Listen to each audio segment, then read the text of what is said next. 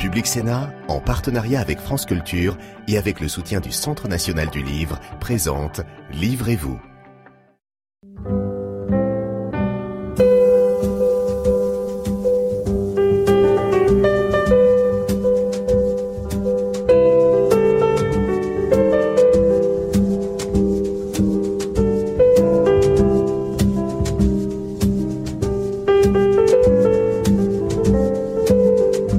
Bonjour et bienvenue dans Livrez-vous, l'émission littéraire de Public Sénat. Aujourd'hui, on va s'intéresser à la place des femmes en politique et même plus précisément à la place que la République a accordée aux femmes. Au départ, une place menue et puis cette place, elle est en train de croître au travers des questions et également des revendications actuelles. Et pour ce faire, je suis en compagnie de Michelle Perrot. Bonjour. Bonjour. Michelle Perrot, vous êtes la plus grande historienne des femmes en France et vous avez fait un, vous êtes extrêmement modeste, notamment pour ça aussi qu'on vous aime.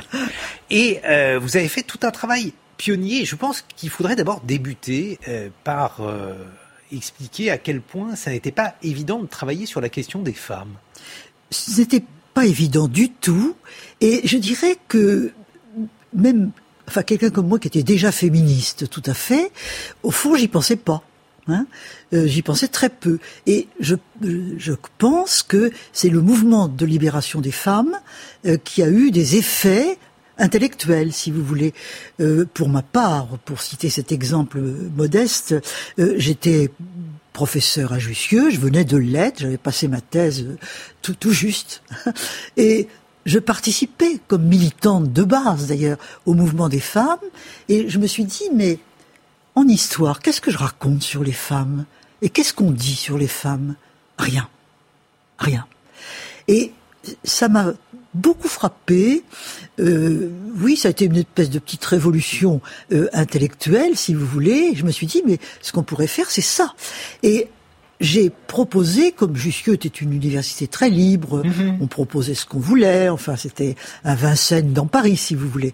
Euh, et j'ai dit à de, des collègues féminines, je leur ai dit, vous croyez pas qu'on pourrait proposer un cours sur les femmes ? Oh, ils m'ont dit, oui, ce serait formidable, ce serait bien.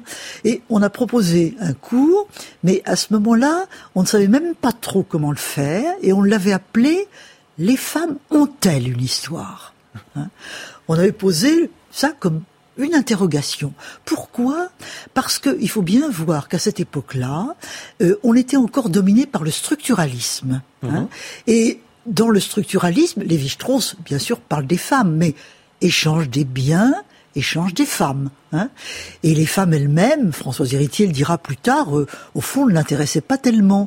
Et, et on était tout un petit peu, euh, tous et toutes un petit peu comme ça. Alors, euh, bon, voilà, je ne vais pas vous raconter tout ça, mais si, c'est parce comme que ça vous, que ça vous a êtes commencé. Là pour me raconter tout ça, mais surtout ce qui paraît incroyable, Michelle Perrot, c'est qu'en fait, ça veut dire tout simplement qu'il y avait cinquante pour cent de la population qui était oubliée lorsqu'il s'agissait de raconter l'histoire euh, des êtres humains.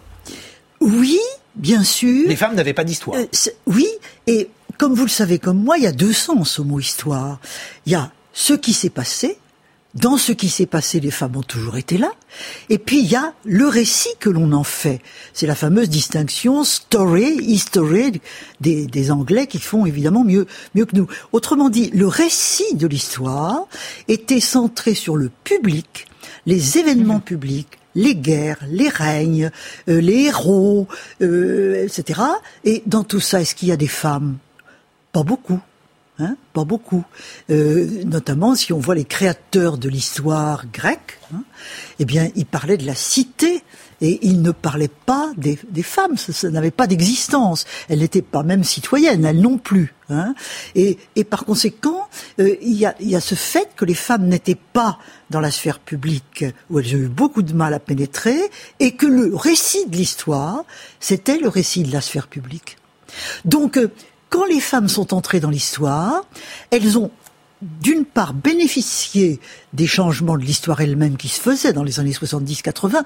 On a même parlé de la nouvelle histoire, beaucoup plus riche dans ses objets, beaucoup plus éclatée. Corbin a pu même parler de foisonnement, d'émiettement euh, des, des sujets. Et les femmes elles-mêmes ont contribué à enrichir euh, cet agenda de l'histoire euh, par leur simple présence et les questions qu'elles posaient. C'est-à-dire que le privé est devenu un objet d'histoire. D'ailleurs, Georges Duby avait lancé une histoire de la vie privée où, à laquelle j'ai participé. Et puis, euh, l'enfant, Ariès, par exemple, les sentiments, la sexualité, Corbin, et cetera. On, on voit comment l'horizon historique s'enrichit. Ça permet aux femmes d'en parler, mais elles-mêmes contribuent à élargir cet horizon. Alors aujourd'hui, Michelle Perrot, vous préfacez ce très beau livre de la documentation française sur Femmes et République, et on découvre une chose étonnante, c'est le délai qu'il a fallu entre le moment où les femmes ont conquis le droit de vote, et puis euh, le moment qui n'est pas encore advenu d'ailleurs de la véritable égalité. Rappelez-nous les principaux jalons, Michelle Perrot. Tout d'abord, la conquête du droit de vote. Longue histoire. Longue histoire parce que finalement, les femmes demandent le droit de vote dès la Révolution française, euh, comme le rappelle très bien dans ce livre euh, Scarlett Beauvalet. Euh, elles étaient là. Hein, et il y a eu Olympe de Gouges, euh, avec son manifeste euh, pour la citoyenne, et, et bon, et elle, elle demandait le droit de vote. Il leur paraissait évident, quand je dis les femmes, un certain nombre de femmes dans les villes, les femmes cultivées, et cetera. Mais enfin, les hommes aussi, c'était exactement la même strate euh, sociale. Et Sieyès, organisant le droit de vote, dit il y aura deux catégories de personnes, les actifs et les passifs. Hein euh, les actifs, tous les hommes, bien sûr. Passifs, eh bien les pauvres, les fous, les mineurs, les étrangers, tant qu'ils n'auront pas la nationalité, et toutes les femmes, les femmes. Autrement dit, les femmes sont automatiquement classées parmi les citoyennes passives. Il n'y a pas de, de voix dissonante, parce qu'il Mais y si, a des intellectuels. Il y a quelques hommes, Condorcet, grand Condorcet, quelques autres, notamment parmi euh, les, les Jacobins, pas une foule, pas du tout une foule. Hein. Il ne faut pas oublier que les révolutionnaires sont rousseauistes. Et si Rousseau parle des femmes, les honore, il les honore tout de même comme compagnes des hommes, comme mères, qui allaitent, et cetera. Il les veut très éduquées, il veut qu'elles aient toute l'instruction, et encore, pas toute l'instruction, mais... Voilà, euh, c'était, il y avait une très forte division du public et du privé. Et on peut même dire que la République, mmh. puisque nous parlons d'elle, elle s'est fondée sur cette idée. À, cette, à ses yeux, c'était rationnel. Voilà, il y avait une espèce de rationalité que les Anglais avaient aussi. On l'appelait en Angleterre la théorie des sphères, hein, public-privé. Le public, les hommes. Dans le public, beaucoup de choses. Au sommet, la politique, bien entendu, les hommes, parce que c'est la décision, hein. Le privé, l'immense monde du privé, avec la famille, tellement importante, personne ne dit qu'elle n'est pas importante, mais les femmes, voilà, et encore, et encore, les femmes sous le contrôle des hommes. Il ne faut quand même pas oublier que le Code civil Napoléon est le plus patriarcal qui peut exister euh, des codes de loi. L'infâme code civil, comme disait Georges Sand. Alors, lorsque les femmes réussissent à acquérir enfin le, le droit de vote, comment les choses se déroulent-elles? C'est ce que vous racontez dans Femmes et République, Michelle Perrot, expliquez-nous. Eh bien, les femmes ont enfin, comme vous le dites, obtenu le droit de vote. Les Françaises, en quarante-quatre, hein, mille neuf cent quarante-quatre, l'Assemblée d'Alger. Euh, à l'Assemblée d'Alger, il y a encore des discussions à, ces, à cet égard. Et les radicaux, qui sont des gens de gauche, disent « Oh, mais attention, euh, toujours peur de l'Église », encore à cette époque. Hein. Les femmes, c'est l'Église, c'est la droite. Hein. Et puis, comment est-ce que les femmes pourront voter, disent les radicaux, notamment Giacobi, avec tous ces hommes qui sont prisonniers? Hein, ils ne sont pas encore rentrés en France. Comment voulez-vous que ces femmes sachent voter? Elles ne sauront pas. Voilà. Bon, pour vous dire que jusqu'au dernier moment, ça a été compliqué et difficile, avec toujours l'idée que les femmes ne sont pas faites pour la politique et qu'elles n'y connaissent rien du tout. Alors bon, elles votent. quarante-cinq, premier vote des femmes. Bon. Et moi, je me souviens que ma mère a voté pour la première fois et que et, et mon père ne votait pas. Il était un peu anard et il avait tort, mais enfin, il était comme ça. Et ma mère, elle, a, dès qu'elle a pu voter, elle a voté. Elle n'a jamais manqué une élection. Elle considérait que c'était un droit acquis et que ce droit acquis, il fallait absolument euh, l'exercer. Bon, y a-t-il beaucoup de femmes euh, comme représentantes ? Très peu. Hein. Mais alors, justement, cinq pour cent. Comment expliquer, Michelle Perrot, ce, ce décalage entre ce qui est légal et ce que l'on voit aujourd'hui, euh, la, la situation euh, concrète des femmes euh, en politique ? Ben, elles ont le droit de vote, de choisir, mais ont-elles le, le, la, la capacité de représenter, qui est évidemment le deuxième échelon essentiel de la politique ? La réponse est non. La réponse est non. Elles, elles peuvent voter, d'accord, mais être députée, être sénatrice, mon Dieu, le, le terme n'existait pas, hein, absolument pas. Euh, non, c'était pas possible. Et il a fallu beaucoup de temps. Le, le pire, ça a été les années soixante. Hein. Après, pourquoi les années soixante ? Parce que à la Libération, il y a des femmes qui ont été élues, surtout parce qu'elles avaient été résistantes, qu'elles étaient veuves ou épouse de résistants, enfin voilà, on voit, on voit bien. Et ensuite, bah ça a disparu, elles ont peu à peu disparu. Et après, bah c'était pour la peine, c'était pour la peine. Donc, euh, y a, on est arrivé à un moment donné, il y avait moins de deux pour cent de femmes au Parlement. Hein. Et, et quand Simone Veil fait son grand ah. discours euh, pour l'I V G, euh, elle dit. Et je m'excuse de parler devant une assemblée composée presque exclusivement d'hommes. Elle leur fait remarquer, leur fait remarquer, elle.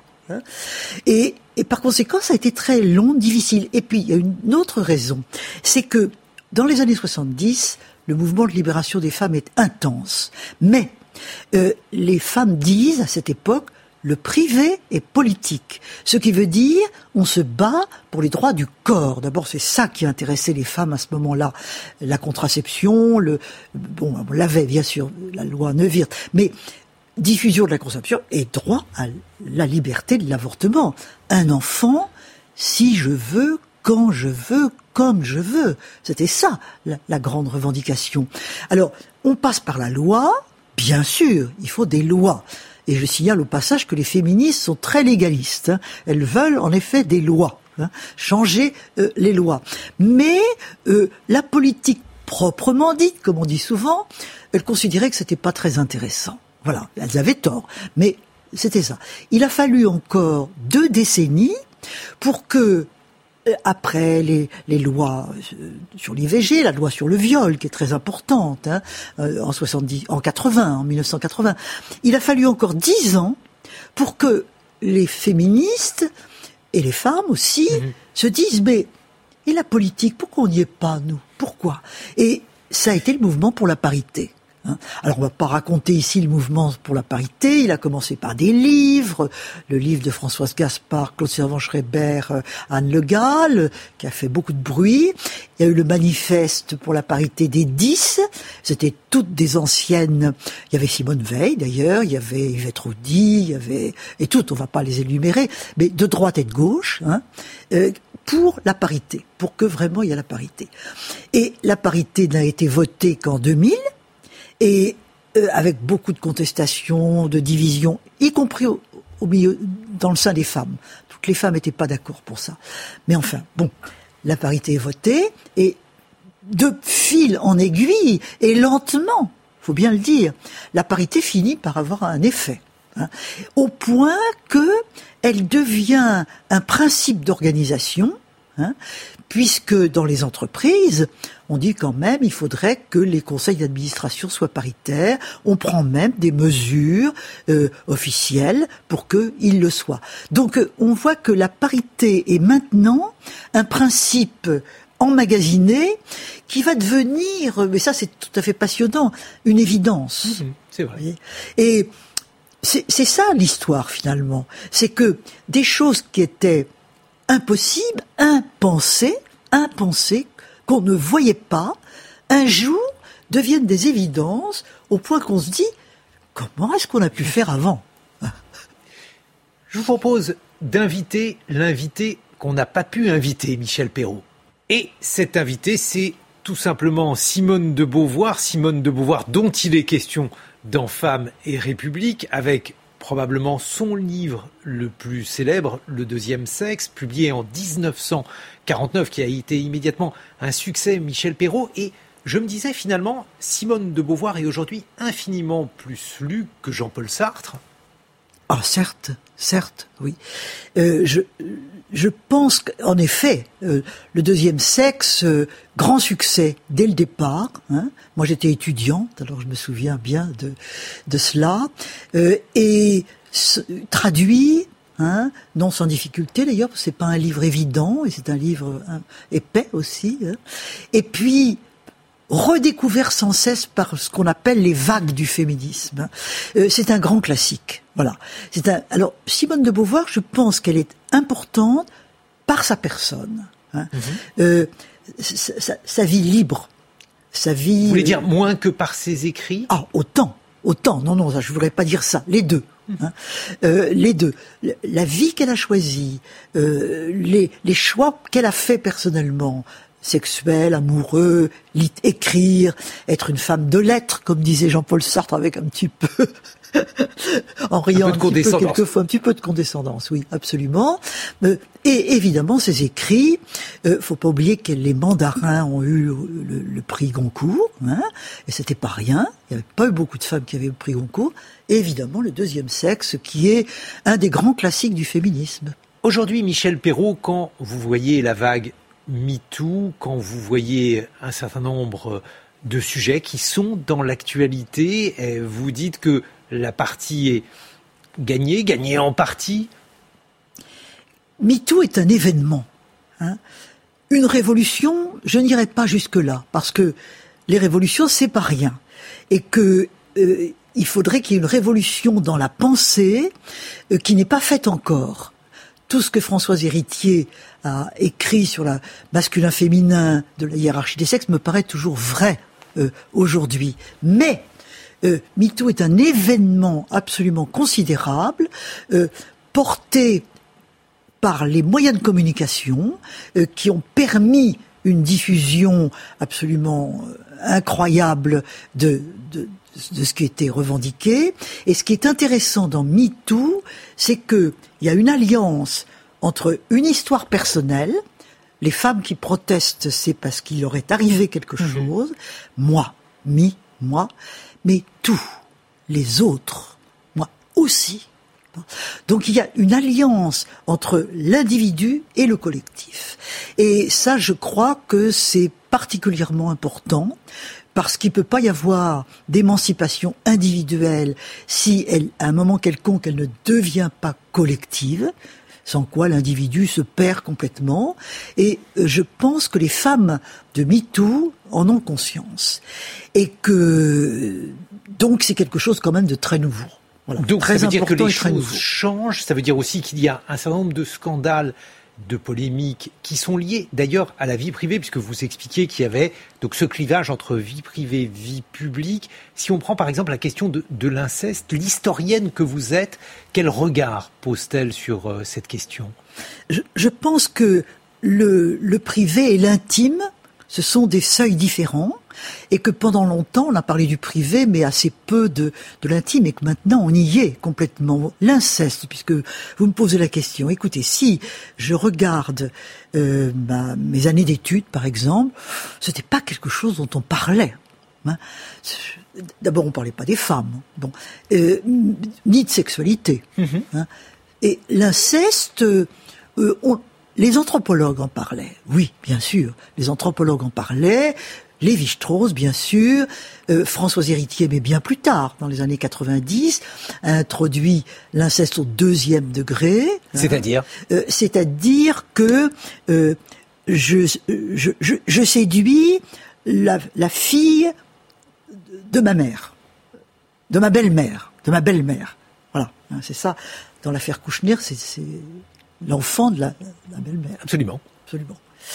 Euh, par conséquent, le deuxième degré, et euh, par pourquoi ?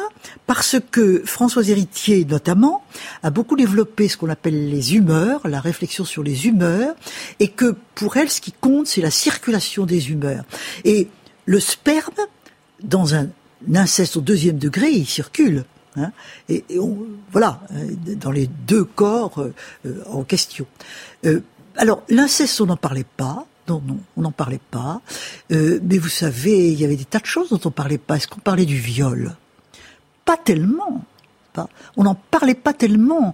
Le, le premier livre sur le viol, je parle en, en historienne, c'est Georges Vigarello, un homme. Hein, euh, Donc c'est a... très récent. Donc c'est récent. Ça fait, le livre de Vigarello doit dater de vingt ans, quelque chose comme ça, quand même, hein, euh, à peu près. Et, et ensuite, alors, dans les faits, dans les faits, euh, le viol est devenu un sujet. Le, la, la loi sur le viol, c'est mille neuf cent quatre-vingts. Il y avait eu en soixante-dix-huit euh, un, deux femmes qui avaient été sur une plage violées par trois hommes. Et il y a eu un procès. Et dans ce procès, il y avait Gisèle Halimi. Elle était l'avocate de ces deux femmes. On voit apparaître la réapparaître parce que Gisèle Halimi était déjà très connue, euh, très très connue. Euh, Gisèle Halimi était là. Et ça a été un procès extraordinaire, extrêmement difficile. Pourquoi ? Parce que il se trouve que les deux femmes étaient lesbiennes. Alors vous imaginez bien tout ce qu'on a pu dire. Elles étaient lesbiennes, donc elles, elles valent bien d'être violées. Voilà. Hein. Elles ont des corps disponibles, ce qu'on dit toujours euh, euh, pour les femmes. Donc ça a été important. Elles ont gagné le procès. Gisèle Halimi a gagné le procès. Et à la suite de ça, il y a eu la loi de mille neuf cent quatre-vingts sur le viol. Attention, le viol était déjà un crime, hein, déjà. Hein, mais il était toujours catalogué dans les instructions mm-hmm. comme coup et blessure. Hein, et par conséquent, il était traduit en correctionnel et fort peu puni. Alors, ce que la loi de quatre-vingts fait, c'est qu'elle dit c'est un crime, hein, et par conséquent, c'est traduit en cour d'assises. Voilà. Mais vous voyez, toutes ces choses sont relativement récentes quand même. Et c'est ce que vous rappelez dans Femmes et République, Michelle Perrot. D'autres livres consacrés aux femmes, consacrés à des destins de femmes. Par exemple, le livre consacré à Laure Moulin, la sœur du héros de la Résistance. C'est notre camarade Yannick Lerible de la librairie Le Divan à Paris qui nous présente ce livre avec d'autres ouvrages consacrés aux femmes.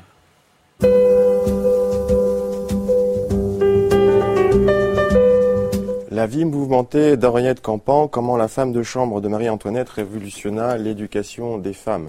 C'est un ouvrage écrit par Geneviève Haroche-Bouzinac, euh, qui est spécialiste de la littérature du XVIIIe siècle et qui est professeure à l'université d'Orléans. Henriette Campan est issue de la bourgeoisie intellectuelle parisienne et elle va très tôt entrer au service de, des filles de Louis quinze. Elle va devenir lectrice. Puis ensuite devenir femme de chambre de Marie-Antoinette et première femme de chambre. Elle va euh, traverser euh, de façon miraculeuse les folies meurtrières de la Révolution et de la Terreur et euh, ensuite euh, ouvrir une, une institution scolaire à Saint-Germain-en-Laye qui va, euh, je dirais, former euh, le gratin de l'aristocratie et de la haute bourgeoisie euh, de l'époque. Et c'est un magnifique portrait de femme, une femme exceptionnelle, exceptionnelle par son niveau intellectuel, hein, exceptionnelle aussi par l'innovation éducative dont elle va faire preuve dans cette institution de Saint-Germain-en-Laye. Exceptionnelle aussi parce qu'elle est très en avance sur son temps. Euh, en avance sur son temps pour les méthodes éducatives, mais en avance sur son temps euh, par sa conception de, de la femme et de son émancipation, puisqu'elle est convaincue que l'éducation, euh, le savoir, est indispensable à la construction, à la formation d'une femme éclairée et euh, émancipée. Donc c'est un livre majeur et un vrai bonheur de lecture. J'aimerais vous parler maintenant de l'agent Sonia, euh, la plus grande espionne de la Russie soviétique, euh, un ouvrage écrit par Ben McIntyre, qui est un journaliste et historien américain, euh, spécialiste des récits d'espionnage. C'est un livre qui nous raconte la, la vie tumultueuse et insolite de, d'Ursula Kuczynski, qui est une juive allemande euh, berlinoise, très tôt engagée dans la cause communiste, et qui va commencer sa carrière d'espionne euh, à Shanghai. Ensuite, elle passera par le Japon, la Suisse, l'Angleterre. Son, son plus haut fait d'armes sera de euh, transmettre euh, à Moscou euh, les... je dirais les recettes de euh, la, la fabrication de la bombe atomique. Donc voilà le, le, le portrait d'une femme d'exception, un ouvrage puissant euh, qui vous fait traverser euh, les, les, les grands conflits de la première moitié du vingtième siècle. Je dirais que c'est une, une biographie vraiment, vraiment fabuleuse, épatante, euh, à lire absolument. C'est d'une autre femme d'exception dont il est question maintenant, à savoir Laure Moulin, dont la première biographie vient de paraître aux éditions Perrin. Une biographie signée par Thomas Rabineau, qui est historien et journaliste, spécialiste de la résistance et de la civilisation américaine. Première biographie de, de Laure Moulin, euh, cette républicaine de, acharnée, cette patriote euh, engagée. Thomas Rabineau euh, lève le voile un petit peu sur le rôle majeur que Laure Moulin a joué aux côtés de, de son frère, hein, c'est sa, c'est sa sœur aînée. Euh, il insiste aussi sur la complicité extrêmement profonde entre Jean et Laure, à partir d'archives inédites, euh, inexploitées jusqu'ici, euh, des archives familiales, euh, administratives, résistantes, euh, et aussi euh, de nombreux témoignages. Thomas Rabineau rend justice ici à cette femme d'exception qui déjoue un petit peu les, les, les codes imposés aux femmes de son époque, euh, qui joua aussi un rôle exceptionnel dans euh, la, la résistance et qui fut le principal artisan de la gloire posthume de son frère. Euh, donc une biographie à lire absolument et qui vient de paraître. Merci beaucoup Michelle Perrot de nous avoir rendu visite. Ce livre, Femmes et République, publié aux éditions de la Documentation Française, vous en avez écrit la préface. À très bientôt sur Public Sénat. Merci Guillaume Bernard.